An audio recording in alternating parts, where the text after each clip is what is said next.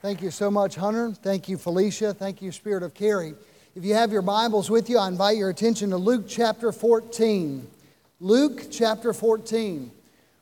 We are continuing in a series called Firefall, and the whole focus is spiritual awakening. We're just simply asking the fire of God to burn fresh in our hearts and in a new way.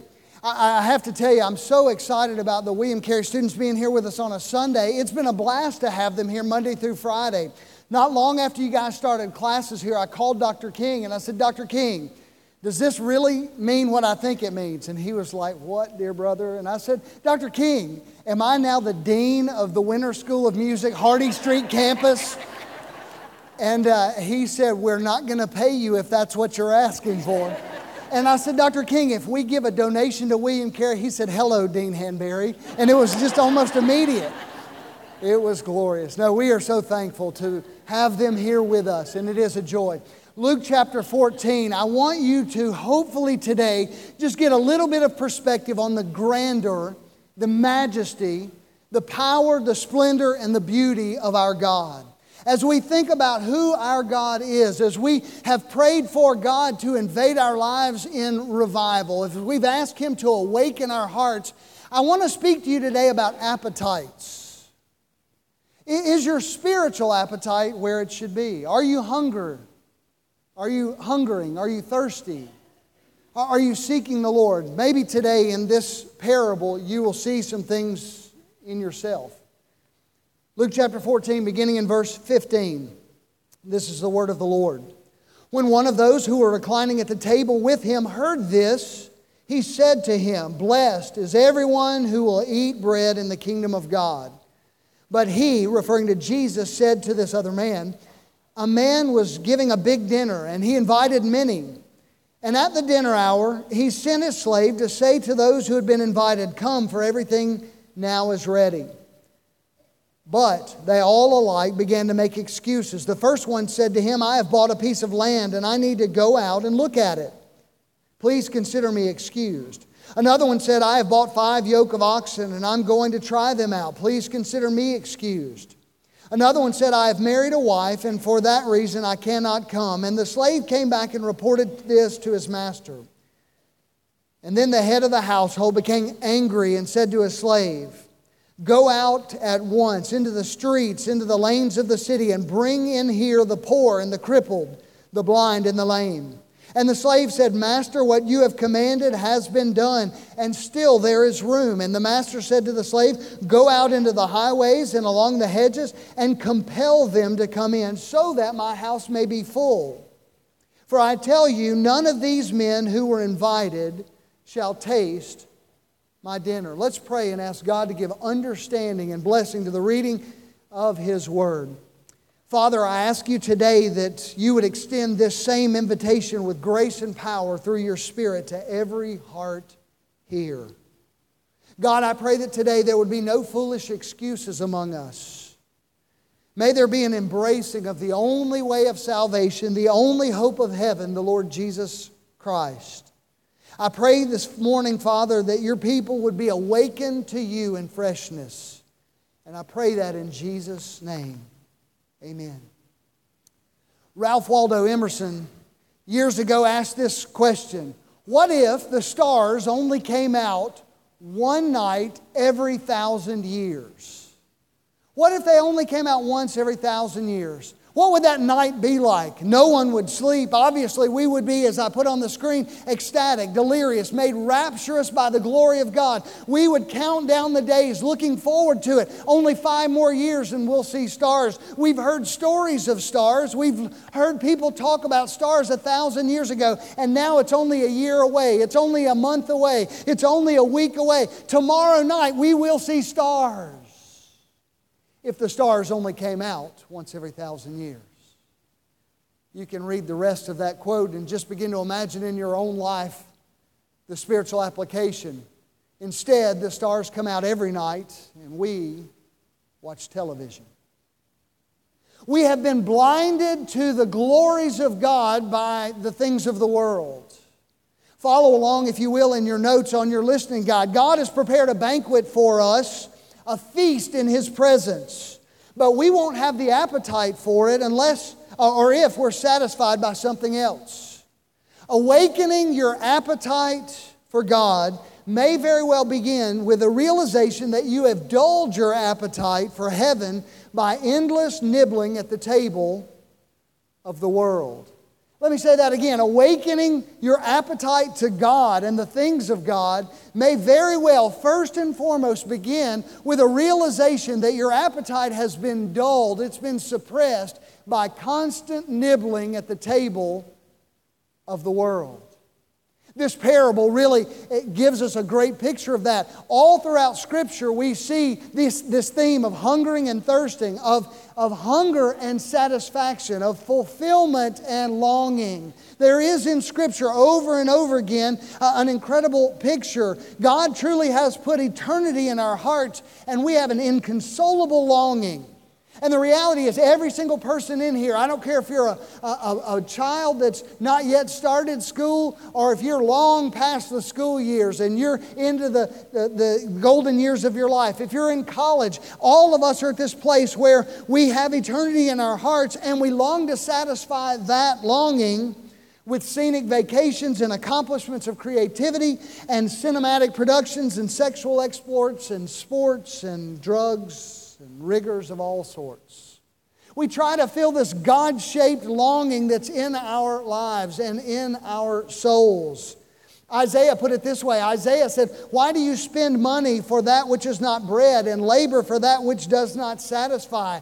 Isaiah went on to say, Listen diligently to me and eat what is good. Delight yourselves in my abundance. Incline your ear to me. Come to me. Hear that your soul may live. Jeremiah said it this way God, speaking through the prophet, said, My people have committed two great evils. They have forsaken me, and they have dug out for themselves cisterns, broken cisterns that do not hold water. They, they have taken a cheap imitation and replaced the real thing with that which does not satisfy. It's almost ludicrous. If we go back to this uh, application of the parable, one commentator said it this way Rarely do we ever see Jesus, we, we see Jesus weeping, but we don't necessarily see Jesus laughing in too many places. And one Bible commentator said this story is almost the closest we see to Jesus telling a joke. In the minds of the Jew, they would have said, This is ridiculous. Nobody throws a feast and people throw up excuses. Nobody has that kind of a mindset. Nobody would ignore God that way, or, or, or, excuse me, would ignore a person that way. And Jesus is making a bigger point in talking about God. Now, we know the setting. We need to go through this very quickly. Our time is limited this morning. But if you went back to verse 1 and following, they're at lunch. It's a Sabbath lunch. One of the leading Pharisees invited Jesus over. And they invited Jesus over for the purpose of trapping him. They were always constantly trying to figure out ways, conniving, figuring out some way that they could trap him. And Jesus healed a man in this chapter of Scripture on the Sabbath. Well, for them, they said, This is it, we've got him. I mean, to heal on the Sabbath means he's surely not of God. He would keep the Sabbath otherwise. Rules and regulations, were what they were all about. And Jesus begins to tell a story about the, the resurrection and about humility. He talks about a great banquet. You see, they understood the resurrection, they looked forward to the resurrection as a banquet. Isaiah called it that. God will set and establish before uh, us, His people, a great banquet feast. All throughout Scripture, we see that picture the marriage supper of the Lamb that is to come. The shepherd's psalm, You prepare for me a table in the presence of my enemies. A feast in the presence of God is a great and glorious picture of that relationship and ultimately of heaven. Well, these guys didn't get it. In fact, one of them, where we started in verse 15, th- this is almost comical. He, he raises his glass, as it were, like a toast. He said, Blessed are those who will eat bread in the kingdom. I mean, he hears Jesus talk about this banquet and he puffs his chest out and says, Look how blessed we are. It's a beatitude, if you will. And in giving that statement, he affirms two things. One, he affirms in his mind, we're all going to be there. And two, he affirms, we're not listening to what Jesus just said. Because Jesus said, You're too proud to enter the kingdom of God. You think that you're going to go because of your accomplishments, because of your rule keeping, because of your religious life. And all of us need to hear this. If we're thinking in the context of awakening, it's important for us to think this way. Many of us are just like those words of Jeremiah. Our soul is hungry and our heart is thirsty, and you have a, an insatiable longing for something. Maybe you find yourself this way even at a Christian university. You are at a place where everywhere you turn, the grass seems greener elsewhere than where you stand. You're restless. And the great tragedy for some this morning is that even though the Spirit of God is beckoning you to Himself, you will turn away again and again and again to short lived, temporary pursuits and pleasures, whether it's R rated movies or drugs or alcohol or tanning parlors or new toys or even worship services. You'll, you'll try to look better and dress better and, and get to a level of popularity or prestige. You'll try to get the right degree. And if you get the right degree, that sets up the right career. And the right career sets up the right kind of life. And all of that, many have come to the end of that trail and said it's empty. And there's a longing, and that restlessness is never filled by any of those things. Jesus speaks to these people with that kind of a mindset. His teaching exposes some fundamental truth, and we need to get to that, and then we'll, we'll begin to pull out of this passage some truth that we need to see. One thing that it exposes is just the absolute way that every religion functions. Why is it that people put themselves through all kinds of religious, self deprivating kinds of things? Why do they do that? Why do nuns and priests endure deprivation like they do in their situation, except for the fact they believe that's what will get them to heaven? Why do people go to Mass and say Hail Marys and go through religious things through their lives? Now, I'm not just picking on those of other ilk, I'm, I'm talking about us. Why do we go to church week after week after week and ignore the very things that are taught? Why do we find ourselves acting religiously and ignoring God? If we're going to have an awakening in this church, if we're going to have our appetite stirred and awakened to a greater level of understanding and the fire of God falling upon our hearts, it will happen when you and I begin to move away from that religious facade. You see, that all religion works that way. Why do Mormons try to act as moral as they can and have that kind of a standard? Because they believe by doing so, it gets them to the banquet. You see, these Pharisees believed that they were doing the right things. We see it in his words Blessed are those who will eat bread in the kingdom. He sat back in his religious pride and said, My, my, my. What a great thing it's going to be to go to be in the presence of God on that day of resurrection based on all of the law that I have kept. So when Jesus speaks of the resurrection, at this lunch, sitting at a table eating, somebody begins to think about the fact that it's going to be so wonderful, gives this toast. Jesus replies. In essence, he's saying to you and to me and to them, your religious work is like seeking the hand of God, but not the face of God. We need to stop looking for just what God will give us, and we need to begin to look at the relationship, the beauty, the majesty, the splendor. If we really understood who He was, the Master that has invited us into His presence, there would be no excuse. There would be nothing that would keep us away from those things.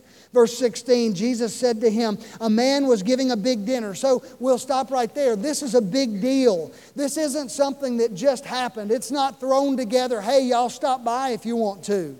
This is planned for some time. He is a wealthy man. That's why there are two invitations. I want you to see this. There's an invitation immediately. It says that he invited those to come. So they're pre invited guests. And then we come to verse 17 and it says, Now at the dinner hour, he sent his slave out to bring them in. Can you imagine this thought? It was the height of social life. If you lived in this uh, agricultural kind of existence where you worked all of the time and somebody says, I'm going to feed all of you. It's going to be a glorious feast. We know from Scripture sometimes a feast could last for days.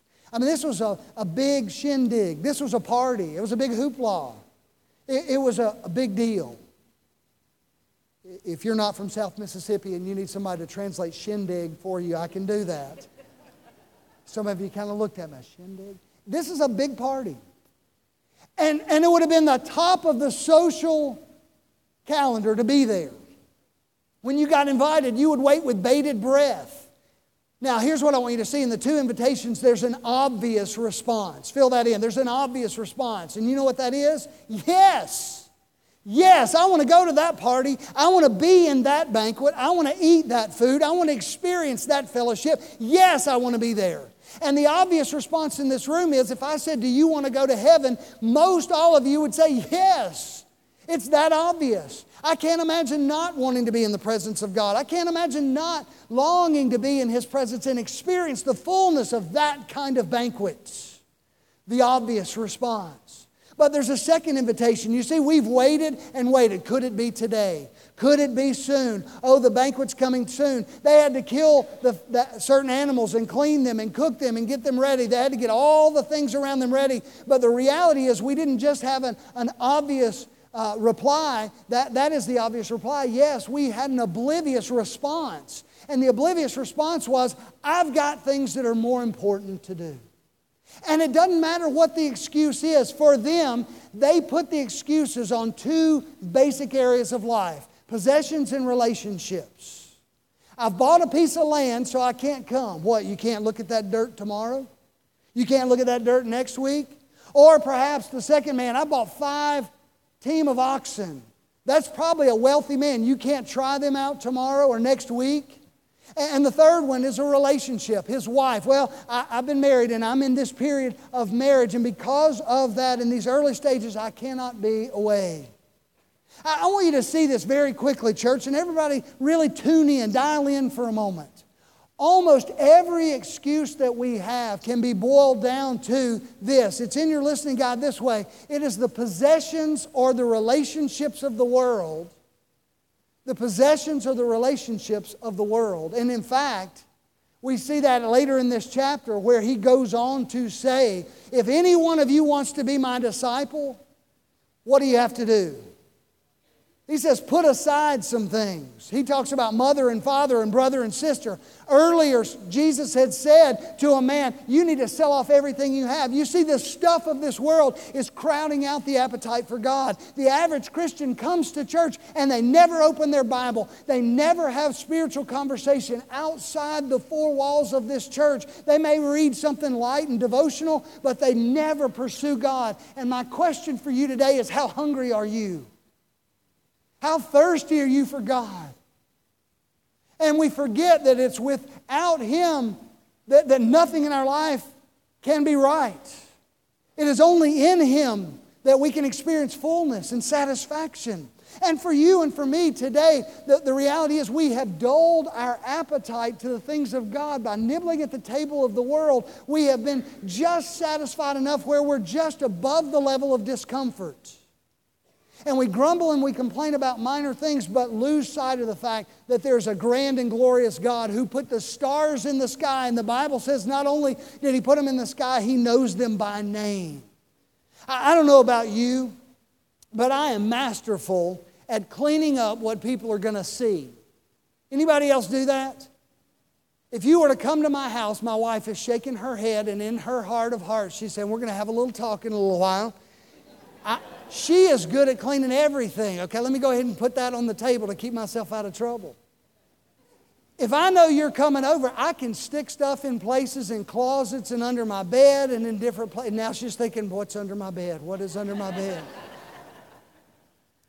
and the far reaches of my house that I'm not going to invite you to see are probably not going to be as clean as the part that I invite you through. The God of this universe made this entire universe that's vast and beyond, beyond anything we can comprehend, and He cut no corners anywhere.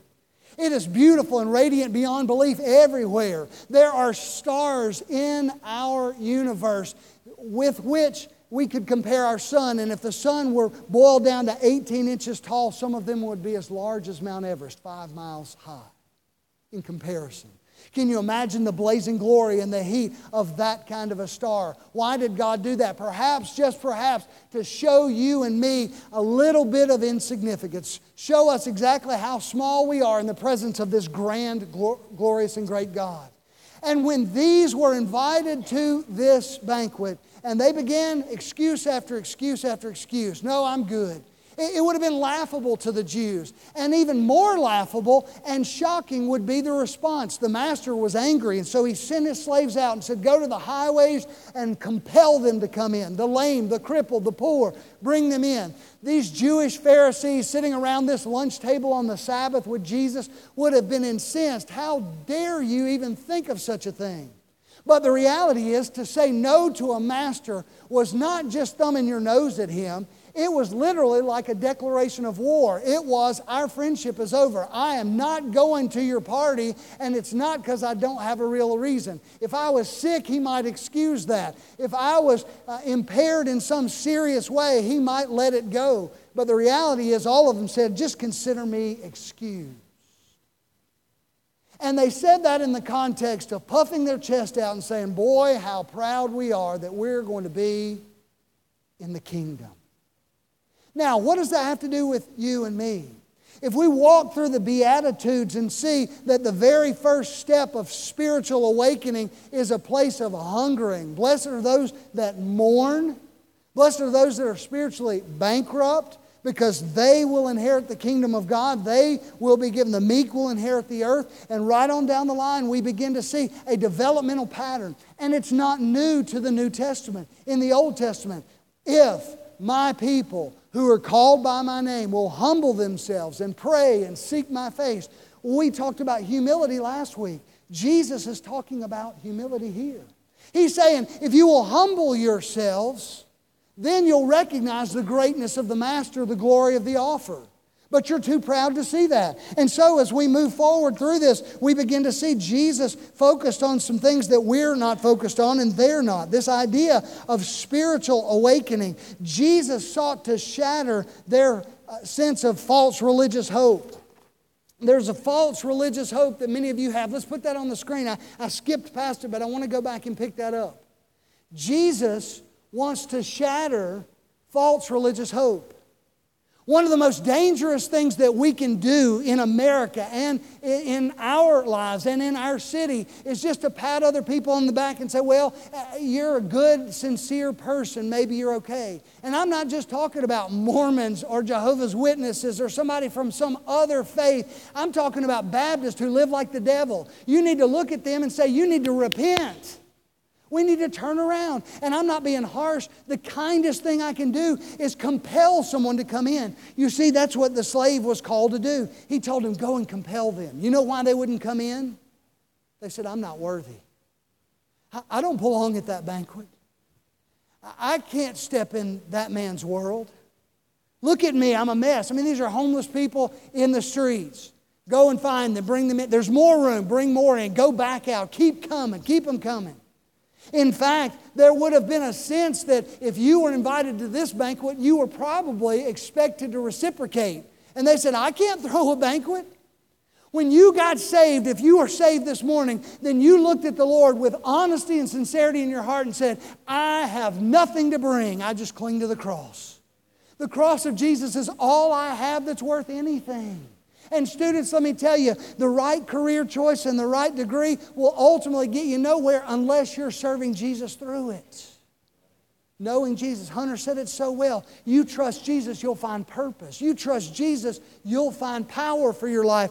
I started praying as you did months ago, drawing a circle around myself. Lord, send revival inside the circle. I just got to tell you, I'm getting a taste of it. As I began to think about the stars in the sky, and me inside watching television. It, it was a great picture for me to stop and say, Oh God, how I have neglected the beauty and splendor of who you are. How I've laid my Bible aside at times and said, I'm too busy to pray today. I'm too busy to spend time in the Word, and I need to get back to that. And when you and I get to that place where we say, nothing will stop us from getting there, nothing can keep us from His presence. I long to be with you. And we come to that place of crying out in open, honest humility, that's when revival will come to Hardy Street Baptist Church. That's when revival will come to the Pine Belt. That's when the Spirit of God will begin to move in supernatural power that we cannot comprehend. Here in Luke 14, we see an amazing picture.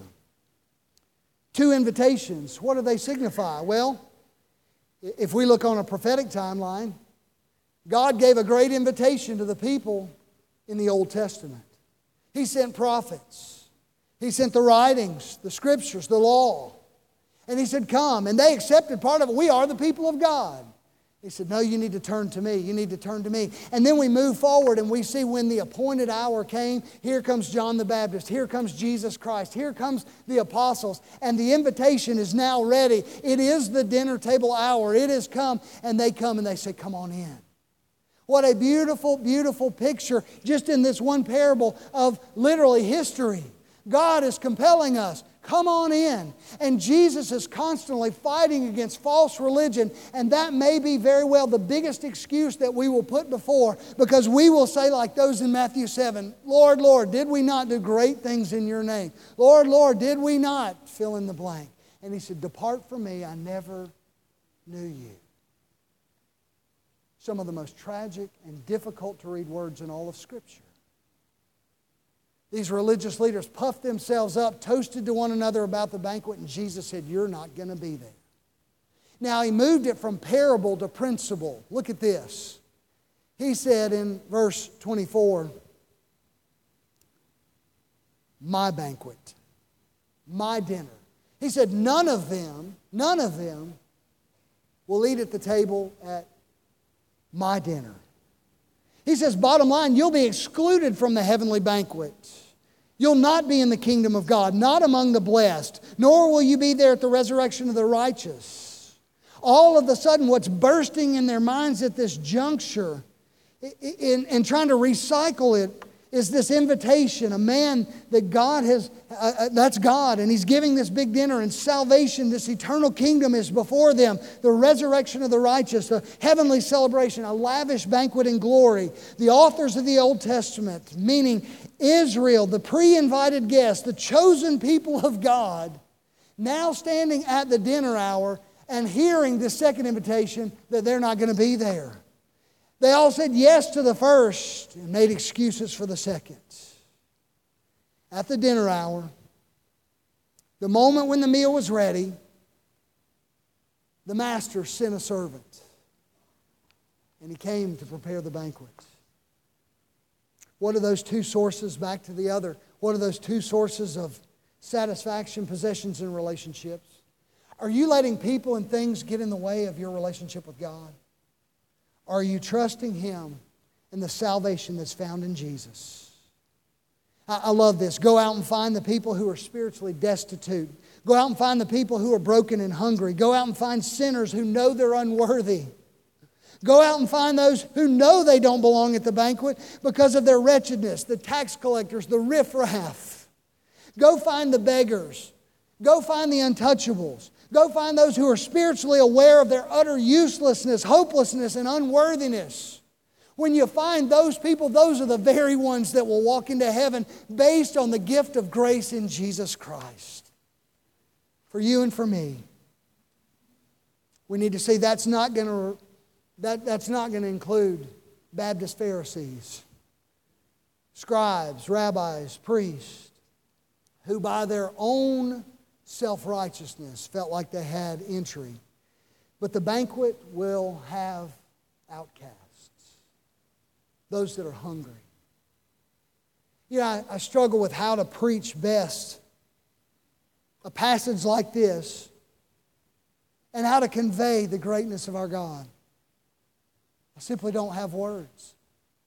If I could tell you how great my God has been to me, if I could tell you what He redeemed me from, if I could tell you how He pulled me out of the miry pit and set my feet upon a rock, if I could tell you about His splendor, His power, His love, His faithfulness, His commitment to me and to you, His grace in Jesus Christ, His sacrifice, His unfailing love, if I could describe some of that, maybe you would get a taste for it and you would hunger for it like you hunger for lunch or like you hunger or thirst for water when you're parched, when you get to the place where you say, No Nothing else will satisfy me. I need Jesus. He'll satisfy your soul. The Bible says, as the deer pants for water, the psalmist said, so my soul pants after you. When's the last time you got to that place where you were so hungry you said, I don't want to leave? It's not about hearing sermons. It's not about being in a worship service. It's not about being in a building. But when's the last time you said, I just want to sit here in the presence of God because I'm scared I'll miss it if I move? When's the last time in your quiet time you opened up the Word and shed tears and said, Oh God, thank you.